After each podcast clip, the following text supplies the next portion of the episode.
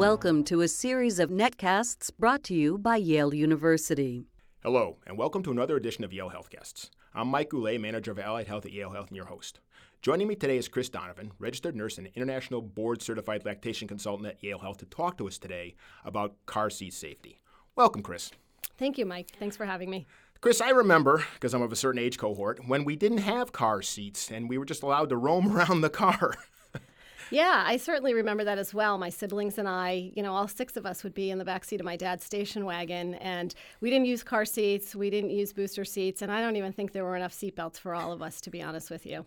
But fortunately, things have changed since then, and we've come a long way. And I think that we would all agree um, that as parents, it's a really important job to keep our children safe while riding in a vehicle.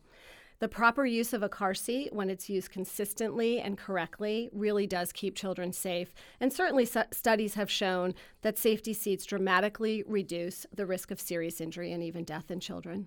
Cris, I understand in 2017, Connecticut updated their car seat laws. What are they? Yes, that's right, Mike. Um, the laws did change this past October to meet the recommendations of the American Academy of Pediatrics, and they clearly state that Infants must be in a rear facing car seat until they are both two years and 30 pounds.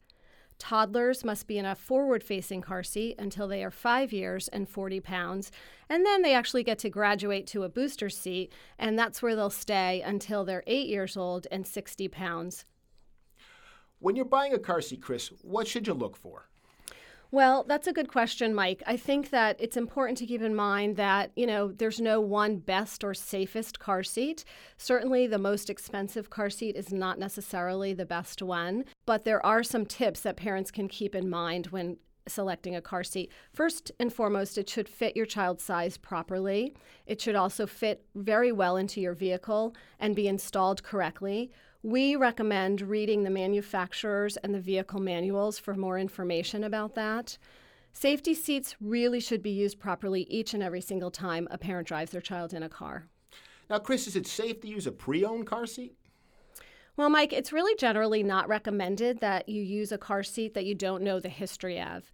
There are certain guidelines that we do recommend, and that would be never use a car seat if it was recalled, if it's too old, or the label with the date of manufacture and the model number is missing because in the event that there is a recall, we would have no way of knowing and being able to identify that car seat.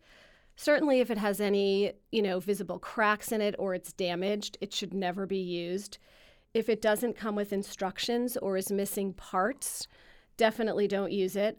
And the guidelines regarding a car crash or an accident is that if there was a moderate or severe crash in which a child was in the car seat or a booster seat, the car seat and booster seat are no longer effective, and so it should be discarded and replaced. Clearly, Cris, there's a tremendous amount of information on this subject. What are the key takeaways for us?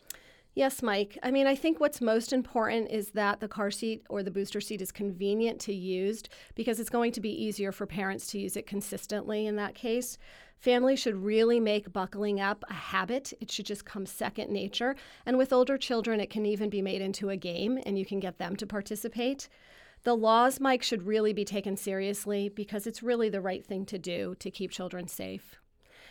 And for more information on child passenger safety and to find a fitting station near you, parents can go to ctsafekids.org. Cris, thank you for this valuable information. Thanks for having me, Mike. This has been a Yale University HealthCast, sponsored by Yale Health and the Office of Public Affairs.